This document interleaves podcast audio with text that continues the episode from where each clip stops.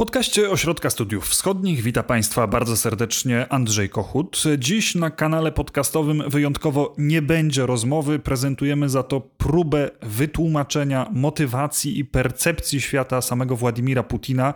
Kwestia naprawdę wyjątkowo ważna i w związku z tym zapytaliśmy o to analityka OSW zajmującego się Rosją, Marka Menkiszaka. Ten materiał stanowi uzupełnienie filmu, który pojawił się na naszym głównym kanale YouTube'owym. Zapraszamy do słuchania. No to jest pytanie, które myślę w ostatnim czasie wszyscy sobie zadajemy. E, I mimo tego, co się wydarzyło, a wydarzyły się rzeczy dramatyczne, e, ciągle uważam, że odpowiedź na to pytanie jest negatywna. Władimir Putin nie oszalał. Natomiast e, trzeba pamiętać, że są pewne elementy, które wpływają zasadniczo na jego decyzje, na jego ogląd rzeczywistości i na to w ogóle, jak Władimir Putin postępuje i do czego jest zdolny. I to jest kilka takich ważnych elementów. Zacznijmy od e, czegoś, co można by nazwać rysem psychologicznym Władimira Putina. Co to jest za człowiek? Władimir Putin e, jest człowiekiem, który e, jest pewnym produktem systemu sowieckiego, e, jego, można powiedzieć, schyłkowej fazy. Ukształtowały go głównie lata 70., 80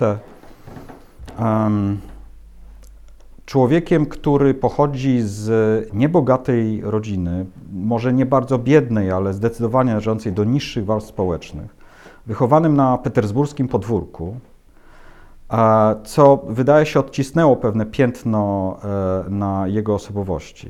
Putin e, był e, niewielkiej postury, musiał się mierzyć z silniejszymi od siebie i na przykład, tak jak sam opowiadał, e, nie był w stanie e, skorzystać z pewnych możliwości, e, jakie były dostępne w ówczesnym Związku Radzieckim dla bardziej, lepiej usytuowanych ludzi, czyli na przykład nie chodził na popularne wówczas zajęcia karate. Wybrał judo, potem sambo jako sztuki walki, które były bardziej dostępne. E, dla takich jak on. I był człowiekiem, e, który ewidentnie zazdrościł. I to widać e, również w opowieściach ludzi z lat 90. Zazdrościł tym, którzy są bogaci, tym, którzy mają dostęp do wielu dóbr, oligarchom rosyjskim. I i tak jak e, opowiadają niektórzy, tak naprawdę chciał być tak jak oni, czyli ten rys chciwości również tutaj był e, istotny. E, to, co bardzo ukształtowało Władimira Putina, to jest służba w KGB.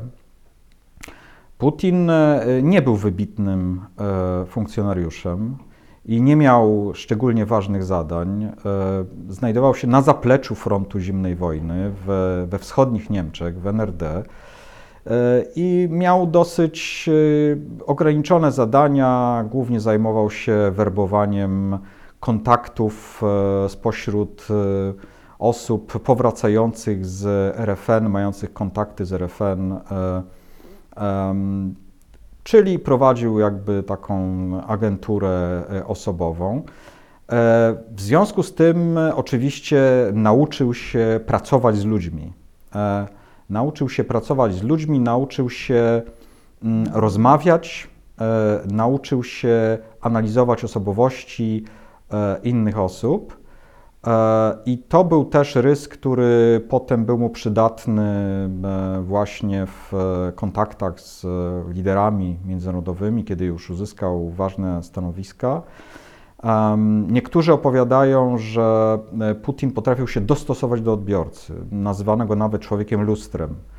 Czyli Putin był w stanie zmieniać swoje zachowanie, zmieniać swoją postawę, e, dostosowując się do, e, do odbiorcy, chcąc na nim wywołać określone wrażenie. Oczywiście to, że Putin potrafił być czarujący, co niektórzy opowiadają, w tym momencie już jakby przestaje mieć znaczenie, ponieważ wydaje się, że rzadko już sięga do, do, do tej swojej zdolności. Wykorzystuje raczej inne. I tym kolejnym elementem jego osobowości, który wydaje się kluczowy, to jest absolutna bezwzględność, brak hamulców moralnych. Putin jest człowiekiem, który y, nie ma pewnych zahamowań. E, z jego rozmaitych działań wcześniejszych, e, już w, latach e, wczesnych 2000, kiedy już zajmował wysokie stanowiska, można taki wniosek wyciągnąć, że był gotów wykonywać wszelkie rozkazy i wydawać kiedy już sam e, był do tego e, zdolny, wydawać również absolutnie bezwzględne rozkazy. Mm, to, że mamy bardzo poważne poszlaki, aby sądzić, że nadzorowana przez Putina Federalna Służba Bezpieczeństwa e, sama zorganizowała zamachy bombowe na budynki mieszkalne w Rosji w 1999 roku, które mm, utorowały, były jednym z ważnych czynników, które utorowały e, drogę do władzy prezydenckiej Putina, świadczy o wyjątkowej e, bezwzględności i cynizmie. To, że jest się gotowym e, z zimną krwią poświęcać życie niewinnych współobywateli. To, w jaki sposób Putin traktował przeciwników politycznych, a zwłaszcza tych, którzy uznawał, uznawał za zdrajców, tych, którzy wcześniej z nim współpracowali albo współpracowali z rosyjskimi służbami, a potem przeszli na drugą stronę, przeszli na stronę przeciwników. E, to, że e, jak wszystko wskazuje, osobiście wydawał e, rozkazy, aby ich zlikwidować, aby ich zamordować, przy czym niekiedy w sposób wyjątkowo brutalny, świadczy właśnie też o pewnym rysie psychologicznym Putina. Z drugiej strony wcześniejsze jego różne działania, jego zachowanie w sytuacjach kryzysowych e, wskazuje też na pewne e, skłonności do tego, żeby uciekać e, w sytuacji, kiedy dzieje się coś dramatycznego, wycofywać się. E, ale również niekiedy zatrzymywać się tam, gdzie napotyka na bardzo zdecydowany opór. E, mieliśmy do czynienia z takimi sytuacjami przy okazji e, różnych kryzysów, jak chociażby wojny gruzińskiej czy wojny z Ukrainą 2014 roku kiedy ewidentnie e, po analizie sytuacji e, pewne decyzje o wstrzymaniu pewnych działań zostały na Kremlu podjęte, co może świadczyć o pewnym, pewnej zdolności do e, racjonalnej oceny sytuacji. Na to nakłada się jakby kolejny element, bo kolejnym elementem jest kwestia percepcji rzeczywistości percepcji rzeczywistości międzynarodowej, w której takim charakterystycznym elementem jest y, takie hiperrealistyczne, można powiedzieć, zwulgaryzowane widzenie y, tej rzeczywistości międzynarodowej jako areny y, walki narodów i państw o przetrwanie. To jest taki darwinowski model postrzegania rzeczywistości, że tak naprawdę jest to walka o przetrwanie, w której tylko najsilniejsi mogą przetrwać, gdzie siła, przede wszystkim siła militarna w pierwszym rzędzie, ciągle jest tym najważniejszym elementem, który rozstrzyga o, o układzie sił. E, w tej wizji e, szczególną rolę odgrywają wielkie mocarstwa, które są jedynymi państwami naprawdę suwerennymi które same dyktują e, zasady, ale same tych zasad nie muszą przestrzegać, same te zasady mogą naruszać. I takim ważnym elementem również e, jest to, że e, takie wielkie mocarstwa mają tę taką cechę naturalną, jak posiadanie strefy wpływów. Strefy wpływów, czyli pewnej przestrzeni, obszaru geograficznego, który politycznie kontrolują. Posiadanie takiej strefy wpływów jest czymś naturalnym e, dla e, mocarstwa. Za takie mocarstwo oczywiście Rosja również jest przez nich uważana. Kolejnym elementem jest głęboki uraz i głęboka niechęć do Zachodu. Ten rys u Putina jest bardzo, bardzo wyraźny. Takie głębokie przekonanie, że e, Zachód na czele ze Stanami Zjednoczonymi, które są egzystencjalnym przeciwnikiem Rosji, tak naprawdę ma na celu realizację pewnego planu, czasami nazywa się go planem Brzezińskiego, przypisując autorstwo Zbigniewowi Brzezińskiemu, e, otoczyć, e, osłabić i w końcu e, doprowadzić do zniszczenia Rosji, do jej rozkawałkowania na mniejsze jednostki geopolityczne. Widać takie głębokie przekonanie i w słowach, i też pewnych działaniach e, politycznych e, Kremla, e, że ci ludzie, sam Putin i niektórzy ważni członkowie jego bezpośredniego otoczenia rzeczywiście wierzą w to, że Zachód na czele ze Stanami Zjednoczonymi organizuje spiski mające na celu zmianę reżimu rosyjskiego, mające na celu osłabienie, powstrzymanie Rosji i elementem tych rzekomych spisków są rewolucje, tak zwane kolorowe rewolucje, czy też e, na przykład arabska wiosna, e, które są postrzegane e, jako operacje specjalne organizowane przede wszystkim przez Centralną Agencję Wywiadowczą Stanów Zjednoczonych. W związku z tym dla Putina i, i dla tych jego członków bezpośredniego otoczenia o, o konserwatywnych poglądach, Um, nie ma czegoś takiego jak, jak naturalne procesy społeczne, nie ma, nie ma czegoś takiego jak dynamika społeczna, jak y, y, społeczeństwo nie jest w ogóle żadnym podmiotem procesu politycznego. Um, społeczeństwo jest, y, społeczeństwa y, są obiektem manipulacji, są obiektem e, zarządzania świadomością i, i, i zarządzania zachowaniem. Um, są e, rozgrywane i tak naprawdę nawet protesty w Rosji, tak jak protesty 2011 roku, w końcu 2011 roku, kiedy wychodzili na ulicę Rosjanie protestować przeciwko mm, e, władzy, e, były postrzegane tak naprawdę jako swoisty zamach stanu, nieudany zamach stanu organizowany przez Stany Zjednoczone. Jeżeli na moment się mm, spróbujemy wczuć w taki sposób myślenia i w taką mentalność, to można lepiej zrozumieć, że pewne działania, które postrzegane są z naszej perspektywy jako nieodpowiedzialne, radykalne, wyjątkowo asertywne i brutalne na arenie międzynarodowej, przez tych ludzi są e, postrzegane często jako forma samoobrony, bardzo specyficzna oczywiście i, i, i agresywna forma samoobrony.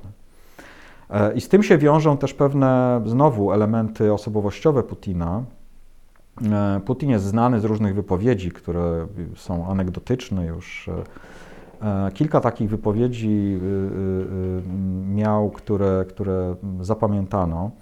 Chociażby taką, że e, jeżeli e, walka jest nieunikniona, trzeba uderzyć pierwszym. Trzeba bić pierwszym. Tak naprawdę stosował porównanie do bójki ulicznej. Sugerował, że no, jeżeli ma się przed sobą kogoś, e, kto ma zamiar zaatakować, to trzeba to zrobić najpierw, uprzedzić ten atak, wytrącić go z równowagi. Kolejnym, kolejnym jego powiedzeniem e, było takie, że jestem kiepskim chrześcijaninem, nie nadstawiam drugiego policzka, tylko uderzam. To było też takie powiedzenie na, na jednym e, z, z wystąpień, kiedy Putin zasugerował, że nie, daro, nie darowuje tak naprawdę pewnych działań wrogich, tylko na te działania odpowiada, odpowiada zawsze. Co też nie do końca jest prawdą, bo niekiedy Putin się powstrzymywał od adekwatnej, symetrycznej reakcji na różne działania podejmowane przez te przeciwników postrzeganych jako silniejsi, takich właśnie jak Stany Zjednoczone. No i wreszcie to, na co niektórzy zwracają uwagę, dawna wypowiedź Putina, jeszcze z początków jego prezydentury, E, e, przypowieść o szczurze.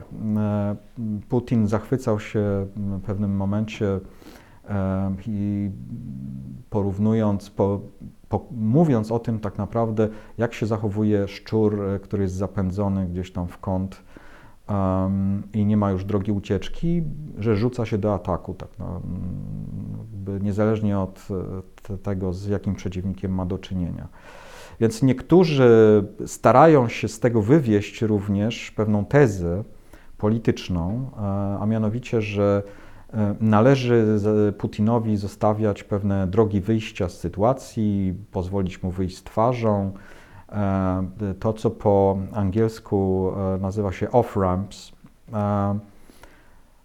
Ja się osobiście nie zgadzam z taką tezą tak naprawdę to było i jest bardzo często usprawiedliwienie dla e, fałszywej polityki, dla polityki pobłażania, dla polityki e, e, apismentu wobec, wobec Rosji, co tak naprawdę w rzeczywistości zachęca Putina do agresywnych działań. Bo tutaj trzeba dodać kolejny element. To jest wizerunek jakby Zachodu jako wspólnoty, i pewnego sposobu działania. E, wizerunek, jaki ma Putin, jaki mają niektórzy jego e, współpracownicy. To jest wizerunek Zachodu jako wspólnoty głęboko podzielonej, e, wspólnoty, która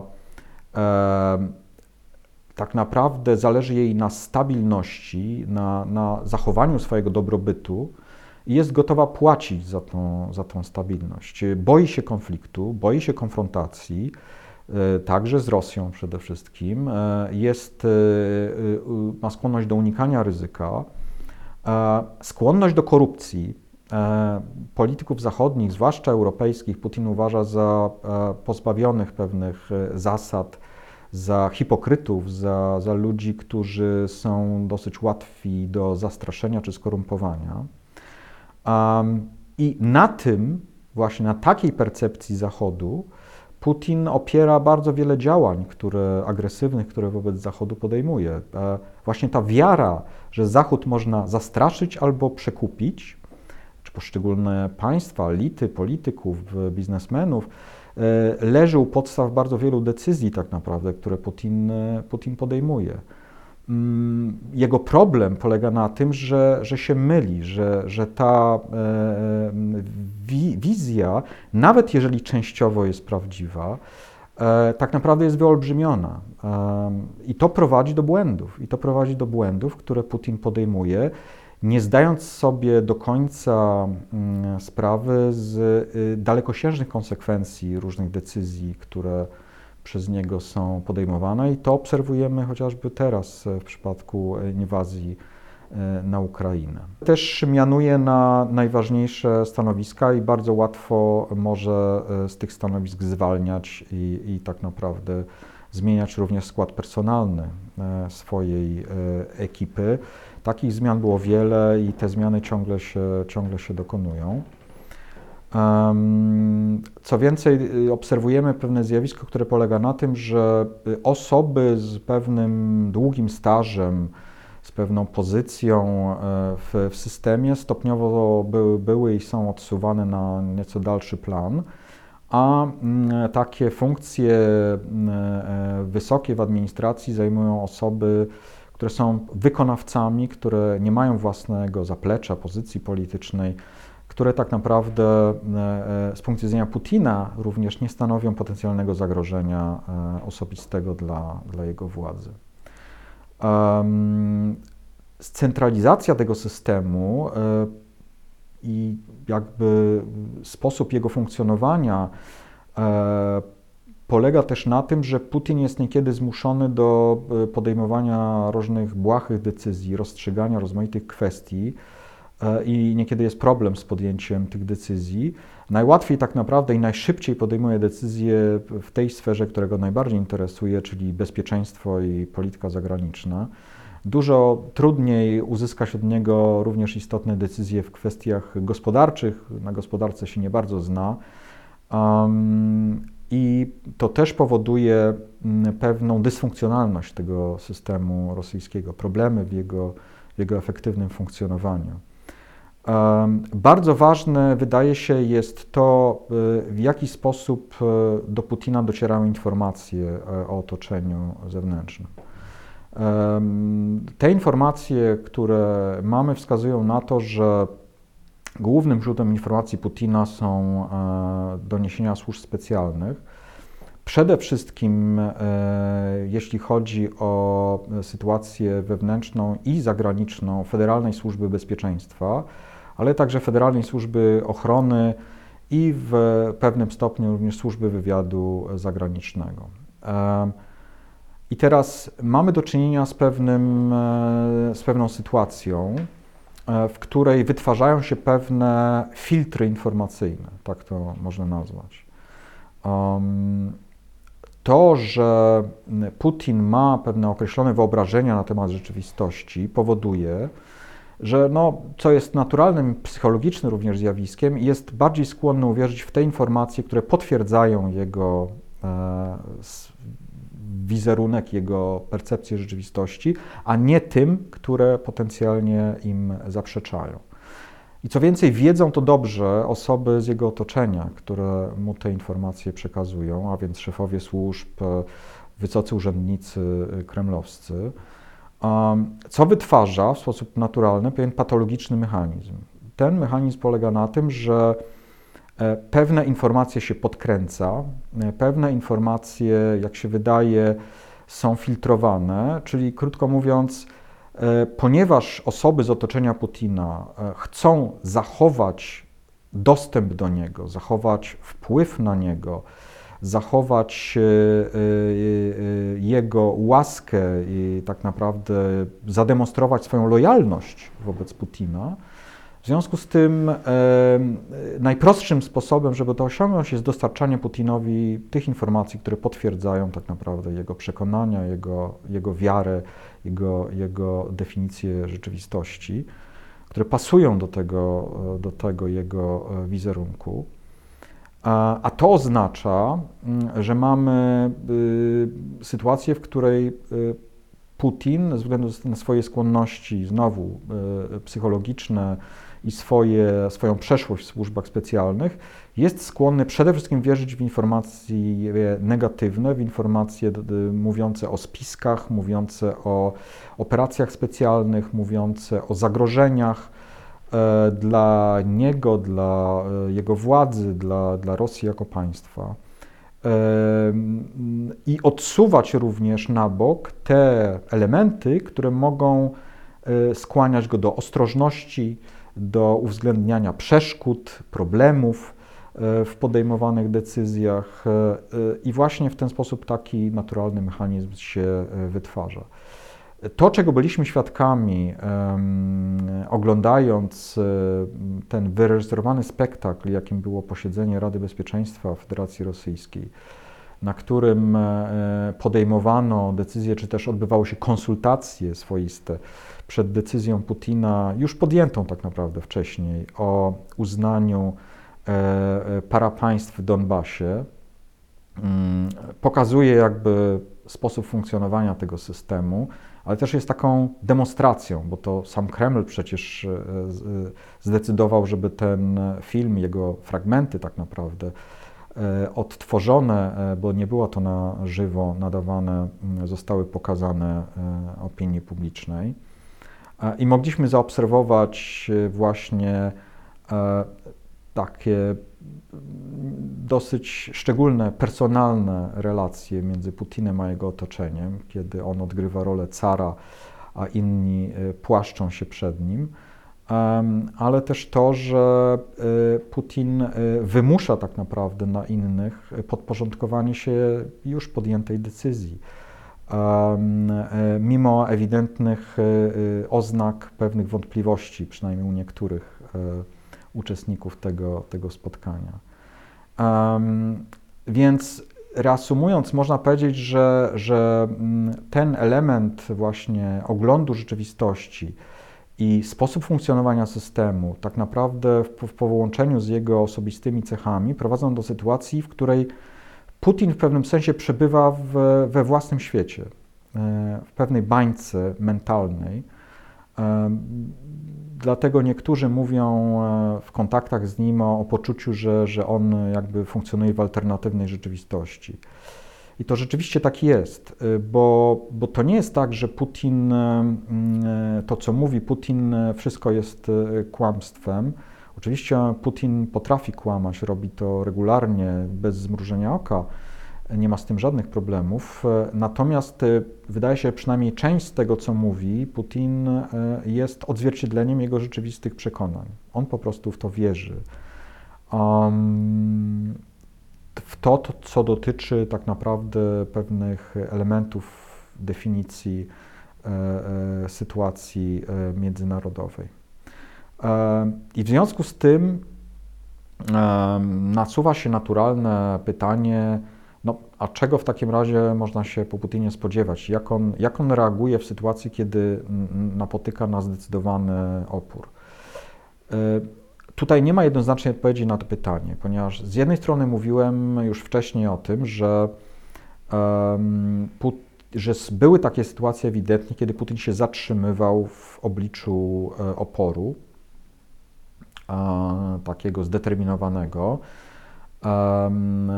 I powiedzmy, robił pauzę przynajmniej, tak, zanim przystąpił ewentualnie do jakichś dalszych, dalszych działań. Z drugiej strony mamy też pewne przykłady, które świadczą o tym, że, że Putin wierzy w skuteczność eskalacji. Te cechy, które on przypisuje Zachodowi, powodują, że jeżeli do tej pory Zachód jeszcze e, e, nie uległ zastraszeniu, to należy zwiększyć po prostu dawkę tego, tego czynnika strachu. I tutaj dochodzimy właśnie do, e, do broni nuklearnej. E, Putin e, i ludzie z jego otoczenia wielokrotnie przypominali, to nie jest nic nowego, że Rosja jest mocarstwem nuklearnym i ma pewne zdolności szczególne. Um, I to jest tak naprawdę, um, można powiedzieć, argument pokazujący słabość Rosji, a nie jej siłę.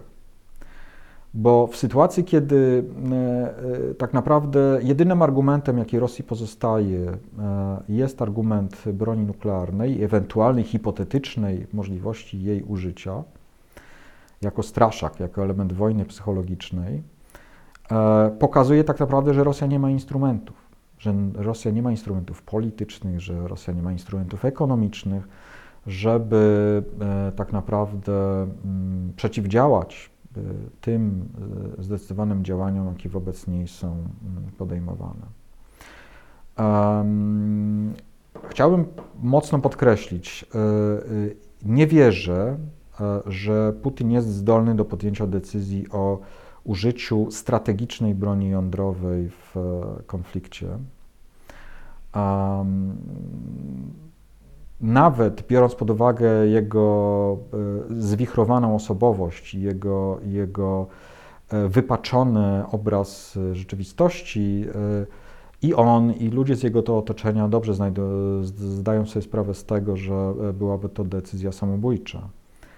Natomiast wydaje się, że, że Putin przede wszystkim chciałby bardzo e, zasygnalizować swoją determinację w ten sposób, e, pokazać Zachodowi, że, e, że nie może czuć się bezkarny i że, że Rosja będzie reagować, być może również w agresywny sposób na działania podejmowane w obronie Ukrainy.